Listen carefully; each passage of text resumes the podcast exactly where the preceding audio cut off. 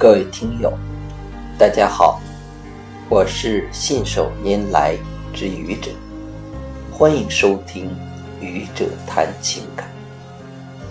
哭是伤心的表现，人难免会哭，尤其是女人或者感情丰富的人。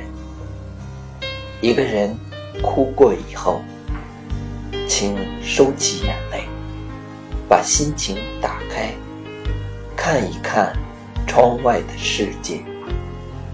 你的心是一个小世界，外面是一个大世界。在这个大世界面前，你会发现小世界的渺小。所以，要尽快的走出小世界，投入。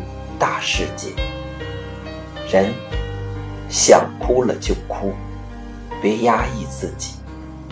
哭过了以后，请再现一个阳光的你。你说好吗？